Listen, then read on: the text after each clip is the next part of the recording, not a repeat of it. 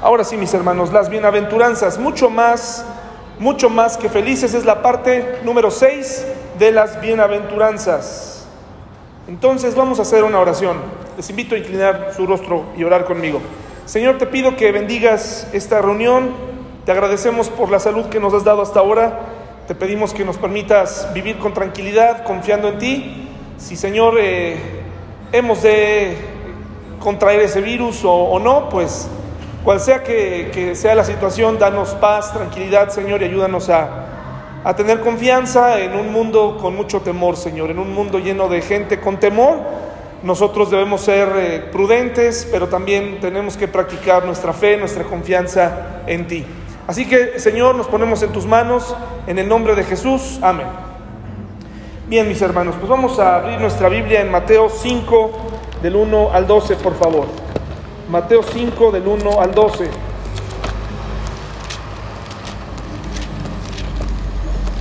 Mateo 5 del 1 al 12.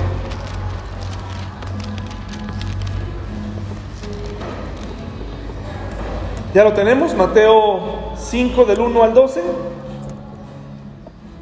Las bienaventuranzas, hermanos. Mateo 5 del 1 al 12. Y recuerden que las bienaventuranzas son palabras mucho más profundas de lo que podemos leer. Hay, mucho que decir respecto a cada una de ellas y hoy estaremos estudiando una más. Dice así, si gustan seguirme con sus vistas, viendo la multitud, subió al monte y sentándose vinieron a él sus discípulos y abriendo su boca les enseñaba diciendo, bienaventurados los pobres en espíritu, porque de ellos es el reino de los cielos. Bienaventurados los que lloran, porque ellos recibirán consolación. Bienaventurados los mansos, porque ellos recibirán la tierra por heredad. Bienaventurados los que tienen hambre y sed de justicia, porque ellos serán saciados. Bienaventurados los misericordiosos, porque ellos alcanzarán misericordia.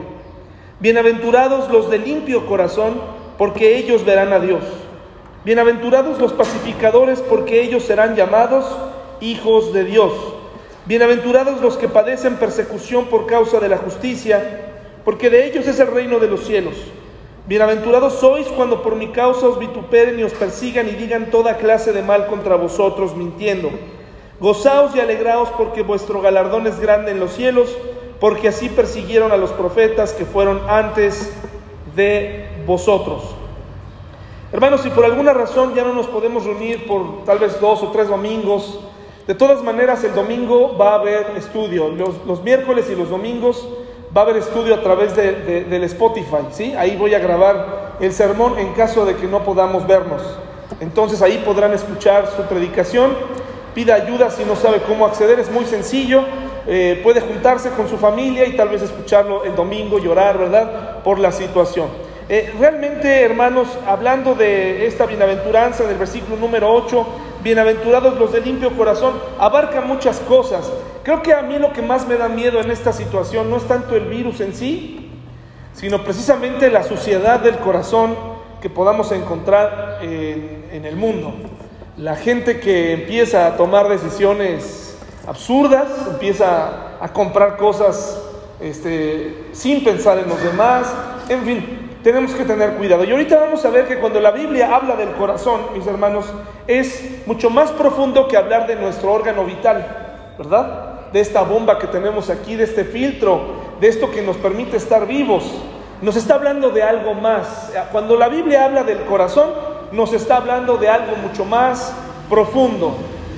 Entonces vamos a ver ahorita. Decía Dwight L. Moody, el carácter es lo que uno es en la oscuridad. Eso es lo que es el carácter. El carácter no es lo que manifestamos aquí enfrente, el carácter es lo que se manifiesta en la crisis. El carácter es lo que se manifiesta ahorita que hay coronavirus. Ese es el carácter que se va a manifestar, ¿verdad? El carácter no es salir a la calle y desafiar, ¿no? A mí no me da, eso no es carácter. El carácter es cómo vamos a reaccionar y qué estamos transmitiendo en este momento. Eso es carácter. Y ese carácter se forma en el corazón. Otra persona dijo, el verdadero carácter es lo que uno es cuando nadie está mirando, cuando realmente estás en tu casa, en la soledad, cuando estás en medio de un dilema moral, ahí es donde se ve y se prueba el carácter, de qué estás hecho. Si hacemos una encuesta aquí de lo que pensamos, de nuestros valores morales y todo eso, todo el mundo puede levantar la mano y decir, pues eh, yo soy muy moral o soy muy educado, pero ¿quién sabe ya en secreto? ¿Quién sabe ya en la oscuridad? Ahí es donde dice el Señor, Él sabe lo que hablamos en nuestra cámara más secreta. Él sabe. Con todo lo que hemos estado viviendo en el país, el asesinato de mujeres, etcétera, etcétera, y de hombres, porque si bien mueren 10 mujeres cada día, mueren 90 hombres cada, cada día también. Entonces, ahí más o menos ve la proporción. Ninguno de los dos debería morir, ¿verdad? Sin embargo, pues es el pecado, y eso ya lo hablamos. Eh, estábamos, hemos eh, discutido en otras ocasiones eh, cómo, el, cómo el carácter, el verdadero carácter se puede ocultar y en público puede salir una versión de nosotros muy bondadosa. Por ejemplo, el otro día estaba leyendo una nota de un hombre que asesinó a, a su novia, a su pareja, y sin embargo, eh, mientras la policía investigaba, él se presentó al funeral con una playera que decía ni una más. Cuando él era el asesino y hay una foto de él parado frente al ataúd, como reflexionando cuando él lo había hecho. ¿Se imaginan qué situación? Hace ocho días, cuando me tuve que salir temprano, eh, salí de aquí y lo que escuché de la predicación de José, lo, la última parte se quedó en mi corazón toda la semana si, si no escuché mal, lo que José lo dijo cuando yo me estaba saliendo, él estaba diciendo que él era parte o había sido parte. Hablaba del, carácter y hablaba de una parte, decía él del cohecho, ¿no, no me equivoco, José? Él decía, yo he sido parte de eso, o fui parte de eso. Creo, hermanos, que de eso se trata y por eso venimos a la iglesia. Venimos aquí a reconocer que fuimos, que batallamos, pero que ya no somos así. ¿De acuerdo, mis hermanos? A la iglesia no venimos, no, no venimos a fingir, a, a, dar una cara de espiritualidad y en casa hacer un desastre. Tan solo el, el, hecho de estar aquí no nos exime de participar o de... A mí eso me sorprendió, ¿verdad? Pocas veces podremos escuchar desde enfrente que alguien reconozca que fue parte de una situación, ¿verdad? Parte de un problema, pocas veces. Y eso me anima mucho porque de verdad a eso venimos a la iglesia, reconocer lo que fuimos, con lo que batallamos y que queremos entregárselo a Dios. Queremos que Él forme dentro de nosotros un, un corazón limpio. Recuerde que lo que hemos estudiado es que la palabra bienaventurado significa muy feliz, más que feliz. Y la palabra griega es como una sensación nos está dando a entender que es una sensación que solamente los dioses del Olimpo griego podían llegar a sentir. Demasiada felicidad. Una felicidad reservada para los dioses griegos. Es la misma palabra, Macarios, la que se usa aquí. ¿Quieres ser feliz? ¿Estás en busca de la felicidad? Entonces persigue el tener un corazón limpio. Un corazón limpio. Proverbios 3.3, por favor. El corazón en la Biblia, hermanos, es el centro de control. A mí me alegra mucho y me, de verdad me siento muy contento de tener amigos así como, como José, como muchos otros de ustedes, que reconocen que fueron, pero que ahora ya no lo son, o que están batallando con. Eso es, eso es algo tremendo, hermanos, porque quiere decir que estamos entendiendo, ¿verdad?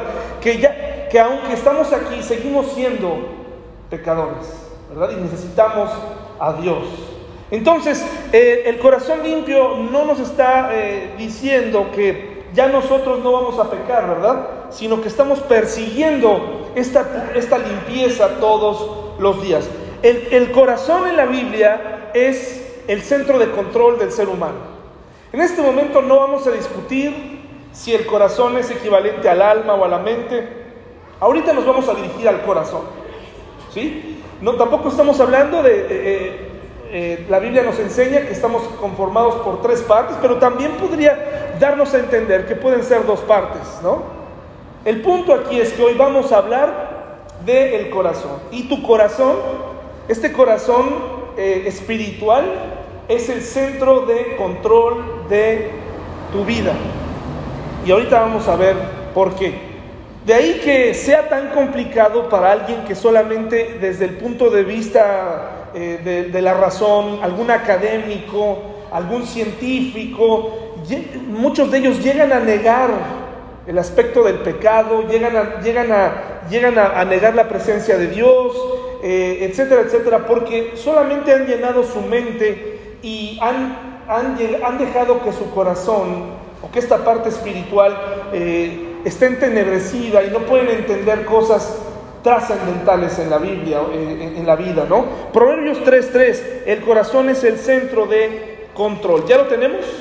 ¿Por qué? Porque es parte de nuestro pensamiento. Dice eh, Proverbios 3.3, nunca se aparten de ti dos elementos, la misericordia y qué más?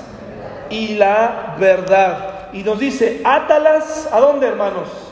a tu cuello, escríbelas en la tabla de qué? Obviamente no se está refiriendo a, nuestro corazón de carne, se está refiriendo a nuestro pensamiento. ¿Y qué nos está recomendando? La misericordia y la verdad. ¿Alguna vez han, han convivido con alguien que hablas con esa persona, te pones de acuerdo con esa persona, eh, llegan a un arreglo, Inmediatamente que da la vuelta, te enteras que él ya está diciendo otra cosa, ¿sí? Que él ya este, de pronto negó todo lo que dijo, que de pronto ya está haciendo o está tomando decisiones contrarias, pero a ti te dijo que, que no había problema. ¿Conocen a esas personas, mis hermanos? Es más común de lo que parece, es más común. Aunque tiene muchos nombres, podría ser hipocresía, doble cara, lo que sea, eso es parte del corazón. Nuestros pensamientos. ¿A cuántas personas le hemos fallado porque sencillamente no hablamos con la verdad?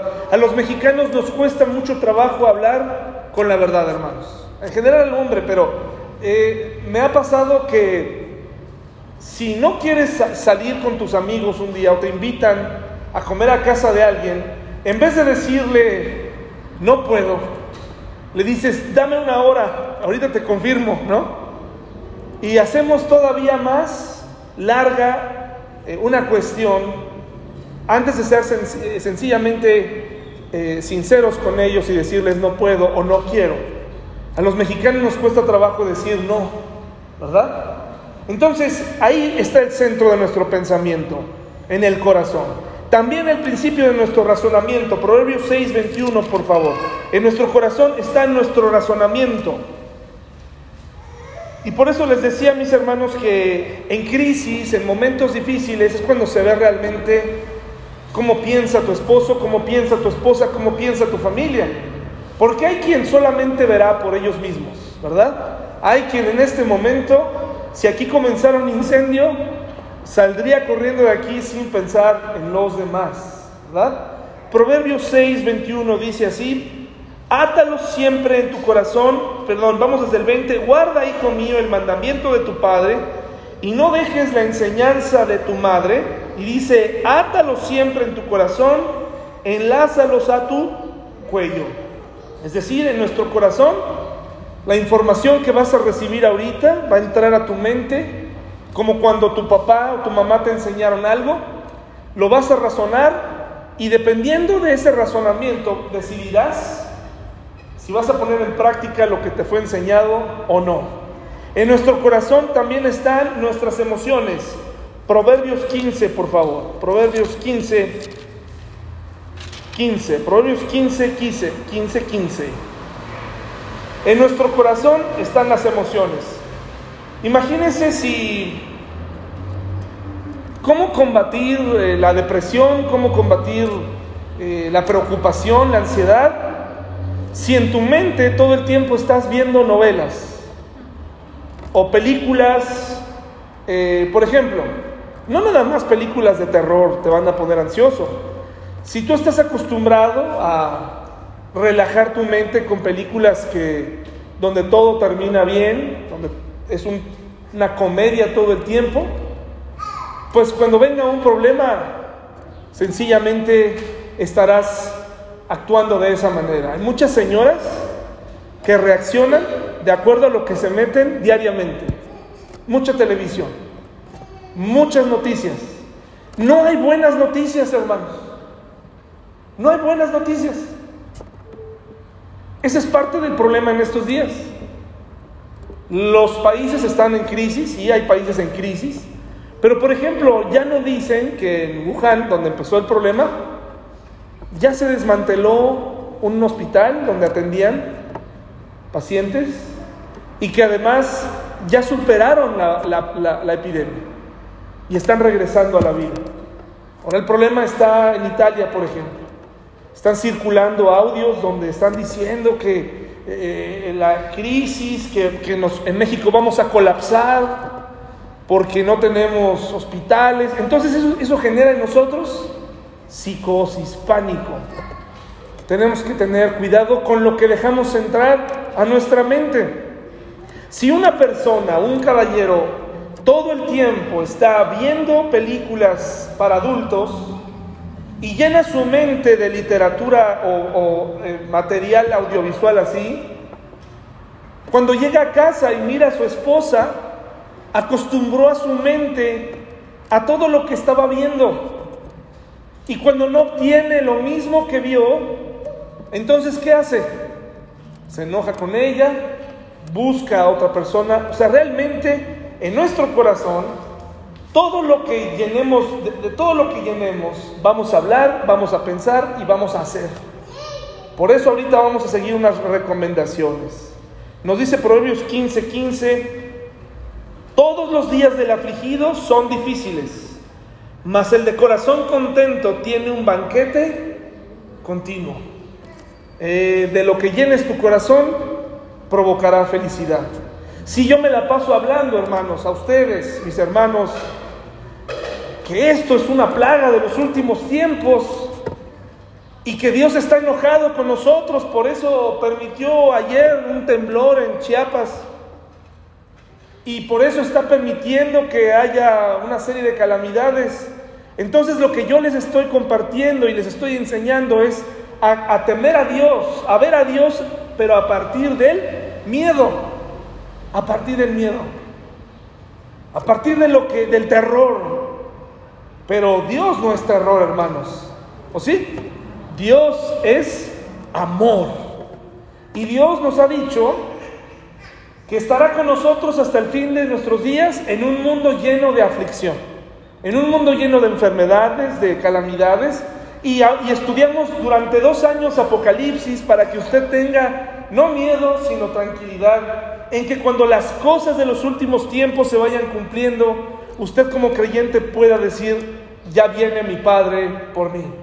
Cuando alguien se entera, cuando alguien hace algo que no, sobre todo nuestros hijos o alguna persona en especial, y somos creyentes, lo primero que se nos viene a la mente cuando eh, alguien hizo algo malo, le decimos, acuérdate que Dios te ve. Y lo hacemos para que Él vea que Dios va a ejercer justicia inmediata sobre Él porque Dios ve. Queremos que tenga miedo, ¿sí o no? Dios te vio y a Dios no se le miente y con Dios no se juega. Dios te está viendo, ¿eh? Cuidado. Pero para el creyente, el que conoce al Dios verdadero, sabe que el que Él nos vea es una ventaja. Es una gran ventaja porque quiere decir que en los malos entendidos Él estuvo ahí. Él conoce la versión completa de las cosas y por lo tanto Él tomará justicia. El que Él vea y sepa todo de ti es una ventaja, no es una desventaja. Es una ventaja total. Porque entonces Él te sigue proveyendo. Imagínate que Él te, vio pecar ayer y hoy decidiera que una de tus piernas no caminara en señal de castigo, ¿no? Pues ahora no caminas. Ahora te voy a apagar uno de tus ojos. Ahora voy a hacer que todo el día venga una nube eh, eh, y, te, y te llueva toda la mañana. Sin embargo, Dios es fiel y misericordioso para con nosotros. Pero todo esto parte de nuestro corazón, lo que pensamos, lo que razonamos, lo que dejamos que entre. Las emociones, mis hermanos, están ahí en el 15:30, dice, la luz de los ojos alegra el corazón y la buena nueva conforta los huesos, ¿verdad? ¿Qué más, mis hermanos? La voluntad, Proverbios 11:20. Se nos metió una cucaracha, ¿verdad? Ahí, para los que tengan miedo, ahí viene para acá. Se escuchó hasta en la predicación. Proverbios 11:20, por favor. Las emociones. ¿Ya está? La voluntad, Proverbios 11:20. Dice el Señor, abominación son a Jehová los perversos de qué? De corazón. Mas los perfectos de camino le son agradables. Ahí está en nuestro corazón, está hacia dónde queremos ir. Lo que nos han enseñado, lo que pensamos de Dios, determina nuestra relación con Él. 14, 14, mis hermanos, por favor. 14, 14.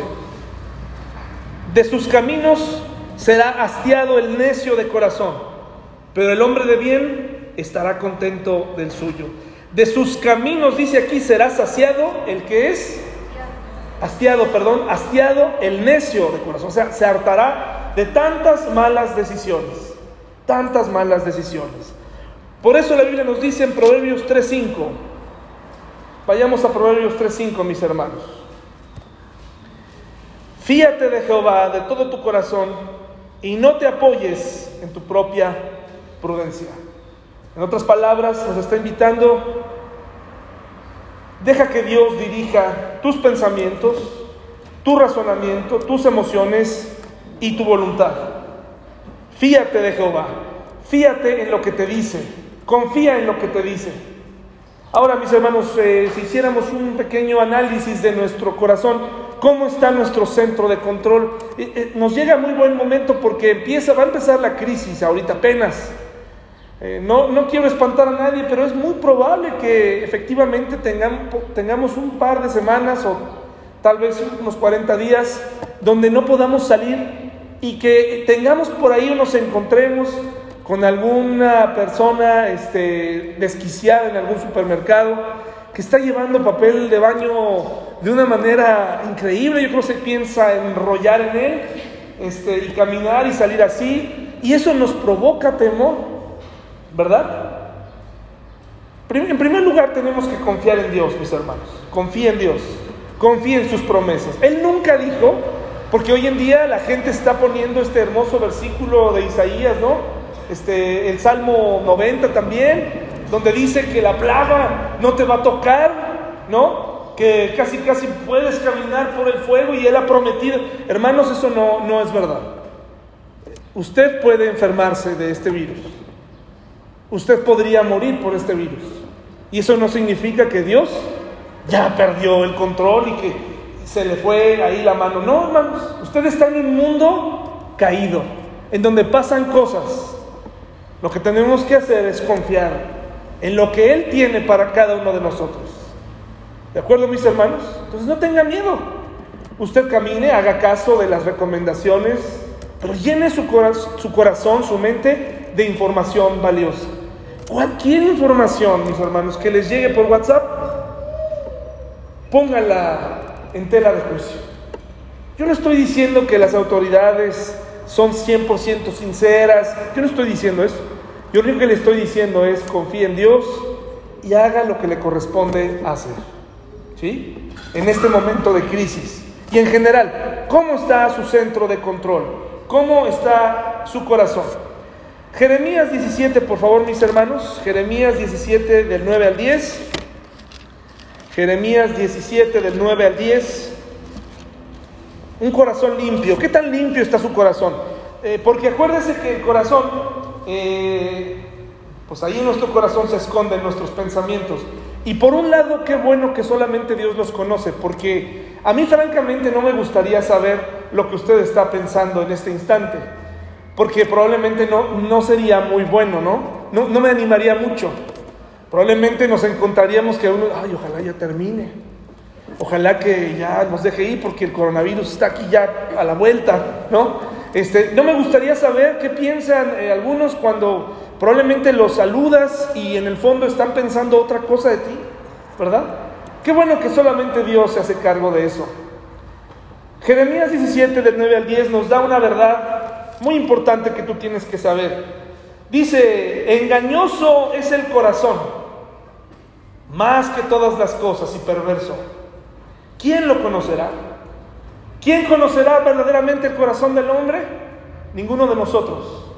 Pero dice, yo Jehová, Dios, que escudriño la mente, que pruebo el corazón para dar a cada uno según su camino, según el fruto de sus sombras. ¿Qué nos debemos usted y yo, mis hermanos? ¿Qué nos debemos usted y yo? Una, un corazón limpio que se refleje en una actitud sincera, verdadera. Qué difícil es encontrar eso. ¿Cómo me gustaría, mis hermanos, que hubiéramos sido sinceros, ¿no? Desde un principio, con algunos hermanos que estuvieron aquí, ¿no? Que todo les parecía bien de momento y de pronto todo resultó mal. Qué importante es que sepamos que el cristiano se debe distinguir por, por la verdad que hay en su corazón. Porque como Dios lo ve y Él es el que importa, yo tendría que comportarme con franqueza delante de ustedes. Tal vez algunos de nosotros no nos caigamos bien, no tengamos esa relación de amistad que quisiéramos, pero eso no significa que le voy a permitir a mi mente despedazarte en cuanto salga de aquí, ¿verdad? Como es una tradición. ¿viste a la hermana tal? No, qué nefasta mujer. ¿Viste a ese hombre? No, no lo soporto. Ese hombre no lo soporto, es etcétera, etcétera, hermanos. Nos, nos permitimos tener esos pensamientos cuando tenemos que partir de un corazón limpio que es franco con la gente. Qué triste es tener en la familia personas que tienen dobles pensamientos acerca de uno, hermanos. Dobles pensamientos pensamientos condescendientes, pensamientos de, ah, pobre, él es el, rebelde de la familia, él es el tonto de la familia, pero por acá estoy cantando feliz, feliz cumpleaños, ¿no? Este, que Dios en su bondad, y, y el abrazo y todo, y por dentro está diciendo, no te soporto, no me caes bien. Hermanos, tenemos que retarnos a tener un corazón puro porque Dios sí examina los corazones. Proverbios 15, 11, hermanos, Proverbios 15, 11. Si tienes un problema con tu hermano y quieres conservar un corazón puro, resuélvelo con él, resuélvelo con, esa persona, acércate y díselo. Pero no se vale estarlo regando, hermano, no se vale estarlo murmurando, no se vale pensar es que nunca va a cambiar. ¿Para qué le digo? Se supone que nos decimos hermanos. Y eso ya es una cosa de verdad muy hipócrita en muchas iglesias. Decirnos hermanos es una cosa ya muy, muy vacía, ¿verdad? Tenemos que tener amor, misericordia, hermanos. Proverbios 15, 11 dice así, el Seol y el Abadón están delante de Jehová. Y dice, ¿cuánto más los corazones de los hombres? Dios sabe, Dios sabe qué piensas de cada uno de los que estamos aquí. Dios sabe qué piensas de la iglesia. Dios sabe. Si la otra persona te acercaste a tratar de arreglar una situación, pero esa persona insiste en tener una mala actitud, bueno, pues eso ya déjaselo a Dios quien conoce los corazones. Marcos 2.8, por favor. Marcos 2.8.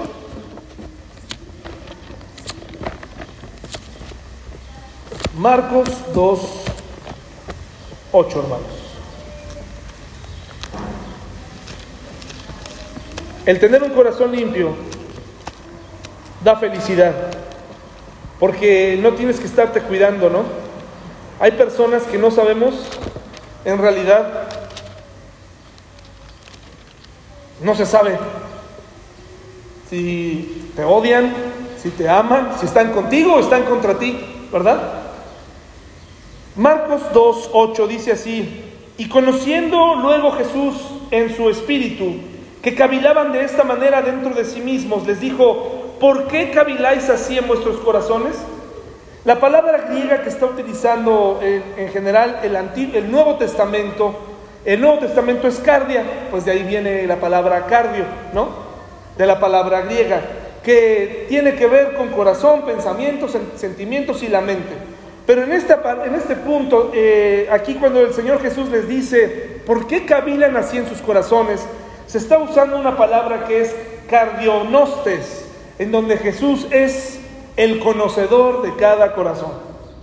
Él es el cardiólogo perfecto, Él sabe cuáles son las intenciones, por qué estamos aquí, eh, cuánto tiempo estaremos aquí, hasta qué punto nos vamos a involucrar, hasta qué, qué situación voy a tolerar y después me voy a ir hablando, etcétera, etcétera, hermanos. Él es el perfecto conocedor. Proverbios 4:23, por favor. Regresemos a Proverbios. Yo te estoy invitando esta mañana a ser sincero con Dios y a ser sincero con la gente que te rodea. Proverbios 4:23.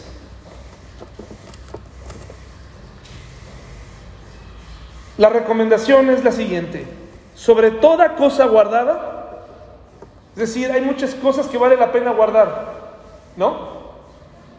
Pero aquí nos está dando la recomendación.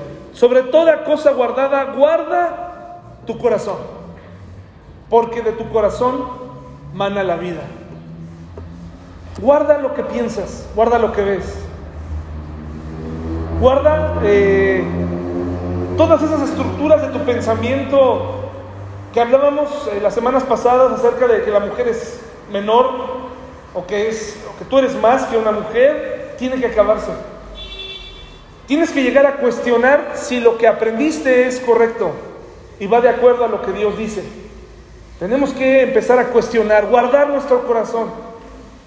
De ahí que se les recomienda ¿no? a, a muchas personas, a muchas mujeres, tener precaución cuando quieren empezar una nueva relación con alguien más, guarda tu corazón porque vas a volverte a enamorar, vas a volver a activar todos tus sentimientos otra vez y todo puede fallar nuevamente. No quiere decir que no volverás a amar, sencillamente guardar tu corazón, guardar de malos entendidos, tratar de aclarar los malos entendidos. No des nada por hecho, pregunta a las personas, arregla, que arregla las situaciones, no las dejes pasar porque en el corazón se va acumulando amargura. Tienes que hablar.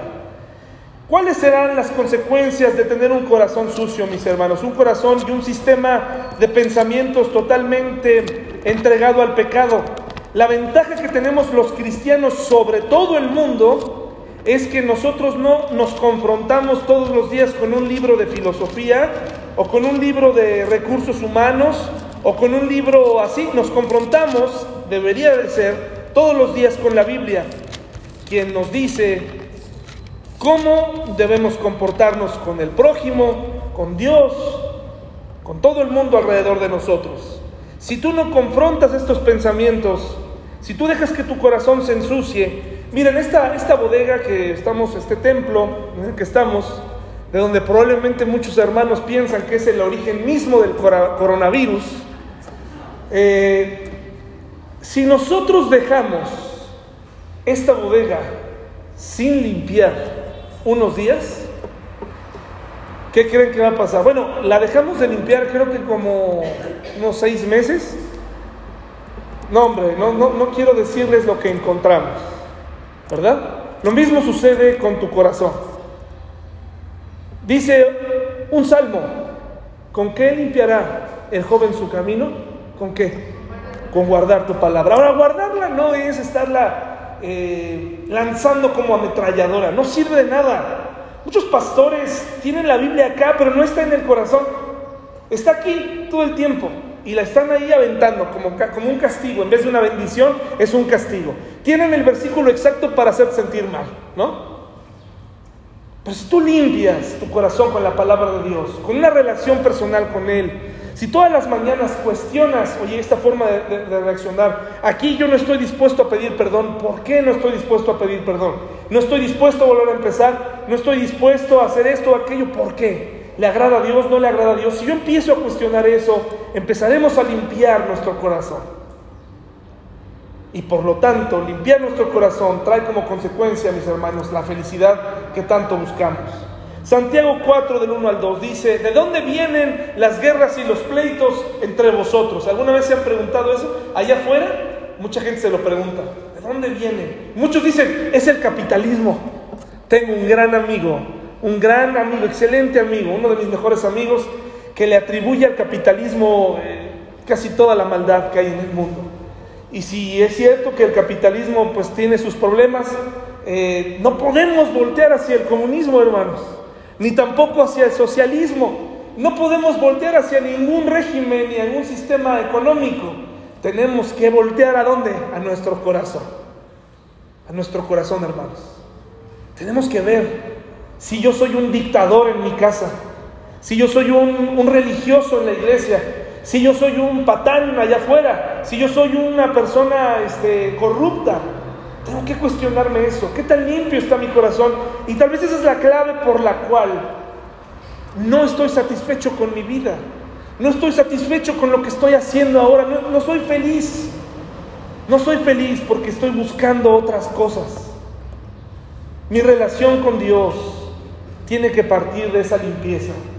Por eso es que el pecado nos separa de Dios porque no compagina el vivir en pecado, hermano. No sé ustedes, pero ha habido momentos en mi vida en donde me he sentido muy lejos de Dios por todas las cosas que he dejado que entran a mi vida. ¿Ustedes creen de verdad que poniendo todas esas medidas muy buenas a favor de la mujer, se va a erradicar la violencia si la mujer sigue perdonando a su agresor? Si la mujer sigue, eh, en la mujer y el hombre seguimos escuchando canciones de cualquier género tan vulgares, mientras la mujer insista en perrear, hermanos, no va a ser tomada en serio. ¿Sí me estoy explicando, hermanos? O sea, eso se tiene que, eso se tiene que cambiar en todos los niveles. En todos los niveles tiene que cambiar. Tiene que cambiar el corazón del hombre. Aquí está el problema. Mientras no se le diga a un cantante, a ver si tu ritmo estará muy, muy delicioso, muy este, contagioso, pero esa canción me la vas a cambiar. A ver, no, no, no, tú no puedes hablar de tratar a una mujer así o como un mueble. Pero mientras las radiodifusoras no lo hagan, pues porque eso también vende, hermanos. Una de las cosas que he aprendido en estos momentos de crisis es que los gobiernos en muchas ocasiones eh, no ponen el sistema de emergencia tan rápido porque ellos quieren que el sistema económico no se detenga, porque va a traer... O sea, la gente que dice, ¿no? Que, ha estado diciendo, no, que ¿qué estamos haciendo aquí? Dios mío, el virus está afuera, ya está aquí. Eh, no saben que se están haciendo daño a sí mismos porque entonces estamos acelerando el que la gente entre en pánico, el que mucha gente compra cosas y después en un mes va a necesitar ese dinero para verdaderamente salir a comprar cosas. Entonces tenemos que ir con calma. Pero en, este mundo se mueve así, ¿verdad? Por, por el dinero. Mientras las mujeres no levanten la voz, mientras en estos lugares no se toquen ese tipo de canciones, la mujer y el hombre están dando un pequeño mensaje en ese momento de, aquí sí está permitido que me llames como un animal.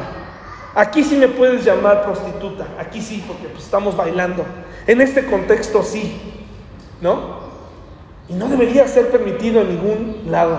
Pero en fin, eso hermanos va a ser muy difícil que cambie porque hoy en día hay un género en especial que está de moda y va a ser muy difícil que cambie, que alguien diga, miren, antes, en la época que yo era joven, adolescente, estaban prohibidas las malas palabras en la televisión. ¿Sí se acuerdan? Y cuando sucedía una, mala palabra o algo incorrecto en la televisión, entonces se sabía, o bueno, yo me enteré después que había una multa. Pero el punto es que la multa era, las televisoras preferían pagar la multa a cambiar el contenido. Y de ahí fue que dijeron, bueno, si las groserías venden, si ahora ya pueden mostrar lo que sea, pues vamos a, ya, ya no vamos a multar a nadie, que sea libre. Y ahora tú puedes prender la tele y en las noticias ya, bueno, hermanos, me sorprenden las, las películas de, de Disney de hace algunos años. Si usted ve, por ejemplo, los 101 dálmatas, o este, ¿qué otra? Son, pero tremendas, o sea, son puros insultos. No, no groserías, pero bien fuertes. Eres un imbécil, eres un estúpido, eres, de veras, eh, estaba, pero, pero todo lo que estaba aprendiendo los niños, ¿no? En esas películas. Ahora ya esas ya las controlan más, pero en fin, la televisión abierta que llega a todos lados está permitido ya decir todo, ya todo se vale, ya no hay multas. Y conforme vayamos avanzando en el tiempo, muchas cosas van a cambiar. Vamos a ver muchos cambios, muchas eh, libertades. Y aunque el mundo se libere, la recomendación sigue siendo la misma para nosotros. Cuida tu corazón. Cuida lo que le vas a dejar ver a tu hijo. Cuida si, si las series ya son súper explícitas, eso no quiere decir que tu hijo puede verlas, porque lo que están buscando es acelerar la sexualidad de nuestros hijos, ¿verdad? Para que ellos entren en esta carrera también. Dice aquí, ¿de dónde vienen las guerras y los pleitos entre vosotros? ¿No es de vuestras pasiones, las cuales combaten en vuestros miembros?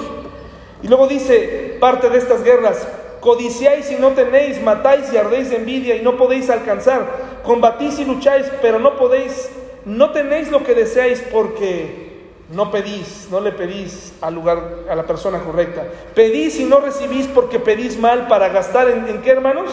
En vuestros deleites. Oh almas adúlteras, ¿no sabéis que la amistad del mundo es enemistad contra Dios?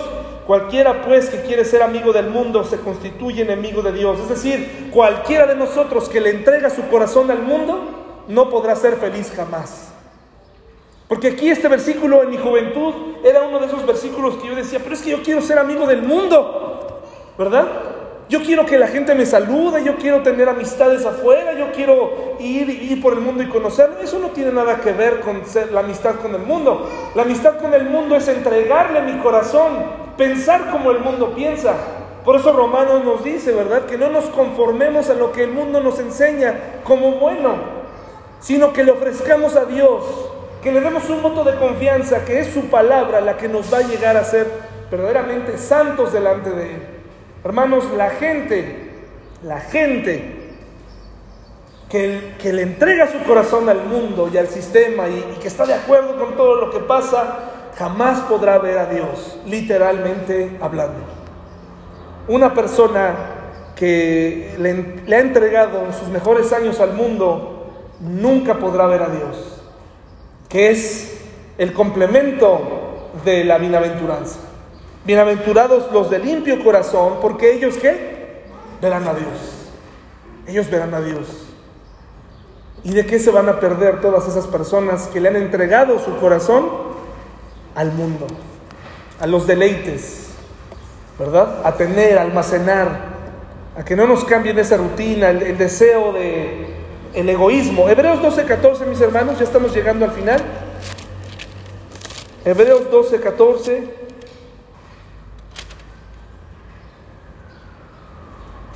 Dice así, seguid la paz con todos y la santidad sin la cual nadie verá al Señor. Entonces tenemos dos, dos cosas delante de nosotros. ¿Verdaderamente quieres ver a Dios en lo que haces? Tienes que cuestionar tus sistemas de pensamientos, si, si, si agradan a Dios. Muchos cristianos aquí todavía tenemos ideas, todavía tenemos pequeñas cosas ahí que no hemos querido cambiar y que parece que nunca serán transformadas. Quiero leerles Primera de Pedro 3 en la nueva traducción viviente.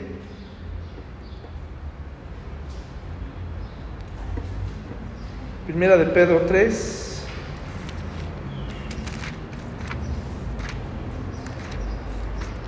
Primera de Pedro 3 del 3 al 4. ¿Ya lo tenemos?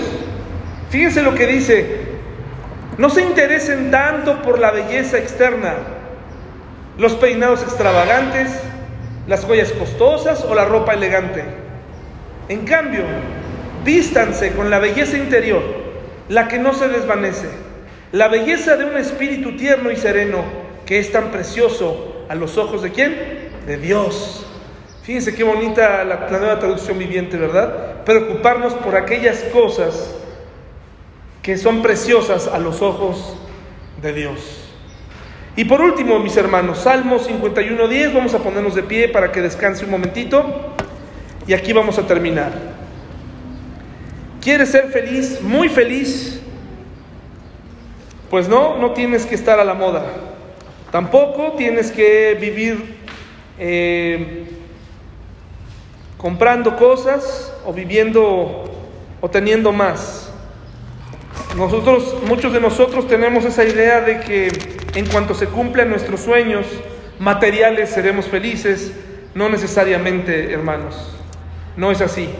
Venimos a la iglesia para recordarnos la importancia de tener un corazón limpio, la importancia de lo que, lo que significa llegar a ver a Dios. ¿Cuántos de ustedes de verdad quieren ver a Dios en sus vidas, mis hermanos? Yo creo que todos, ¿verdad? Pero ¿cuántos de ustedes verdaderamente deseamos ver a Dios literalmente? Verlo. ¿Se ha imaginado cómo es, cómo es Dios? Este es, el, este es el precio, hermanos. Seremos muy felices a corto plazo en lo que hacemos si buscamos a Dios. Y a largo plazo porque un día lo veremos y estaremos siempre con Él. Si estamos luchando en contra de nuestros deseos, si buscamos tener un corazón limpio, un corazón limpio que me permite acercarme a cualquier mujer y antes de, de pronunciar una palabra, decirle a Dios, no quiero tener un pensamiento equivocado sobre esta mujer. No quiero tener un pensamiento equivocado sobre esta persona. Quiero, Señor, que me limpies. Esta es la petición que hacía David. Salmo 51, 10. Fíjense lo que él decía. Crea en mí, oh Dios, un corazón limpio. Y renueva un espíritu. como un espíritu que Recto dentro de mí. Son cosas muy importantes. Señor, dame un corazón limpio. De tal manera que cuando cierro un trato, cumpla con el trato. De tal manera que cuando le dije a mi esposa, sí acepto, me voy a quedar con ella hasta que la muerte nos separe, ¿verdad? Porque ahora nos hemos olvidado de eso. Que cuando vengo a la iglesia y me comprometo con la iglesia, me voy a quedar aquí y voy a apoyar. Y si no quiero estar aquí, me voy a acercar y me voy a despedir como se debe, ¿verdad? Y, voy a, y nos vemos. Me voy a otra iglesia y ya, pero no voy a ir a regar mentiras, ¿verdad? O voy a ir a ocultar mi condición. Campeche es el único estado en el país, mis hermanos, que no tiene ni casos, ni infectados, nada. O sea, Campeche, yo le decía a mi esposa, vámonos para allá. ¿Y qué va a pasar cuando lleguemos? Lo vamos a contaminar. Hermanos, no hay iglesia perfecta. No hay pastor perfecto. No hay miembros de la iglesia perfectos, eso es una mentira. Por lo tanto, cuando vengamos, tengamos eso en mente. Seamos sinceros unos con otros. ¿Hasta dónde? ¿Hasta qué punto quiero llegar en mi iglesia? ¿Qué tanto amo a los demás como para arreglar las cosas con ellos?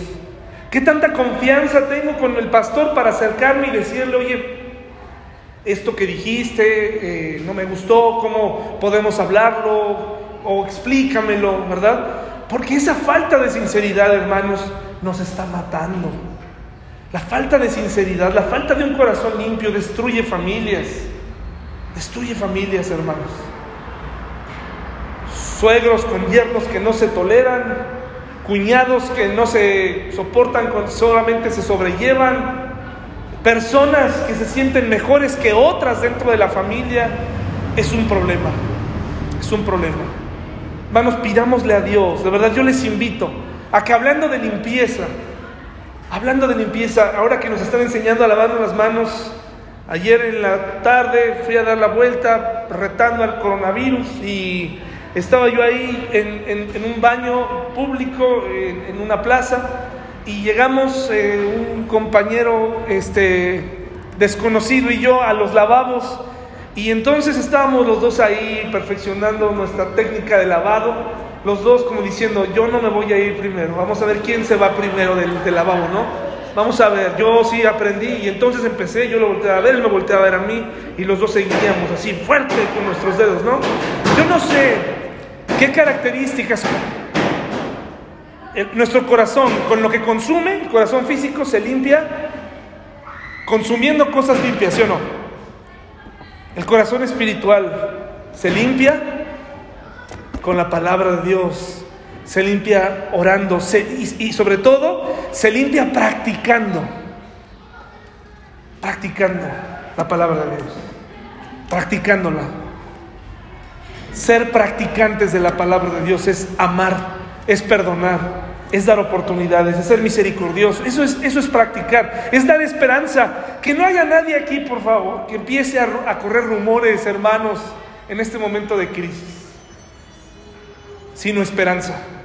Que nadie de aquí reparta un versículo y lo saque de contexto, asegurándole a alguien más que no se va a enfermar.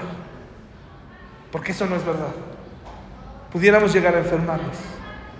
Pero el problema espiritual ya se resolvió. El problema del pecado ya se resolvió en la cruz. Y eso nos debe dar esperanza. ¿No es cierto, mis hermanos? Vamos a concluir, por favor, con una oración.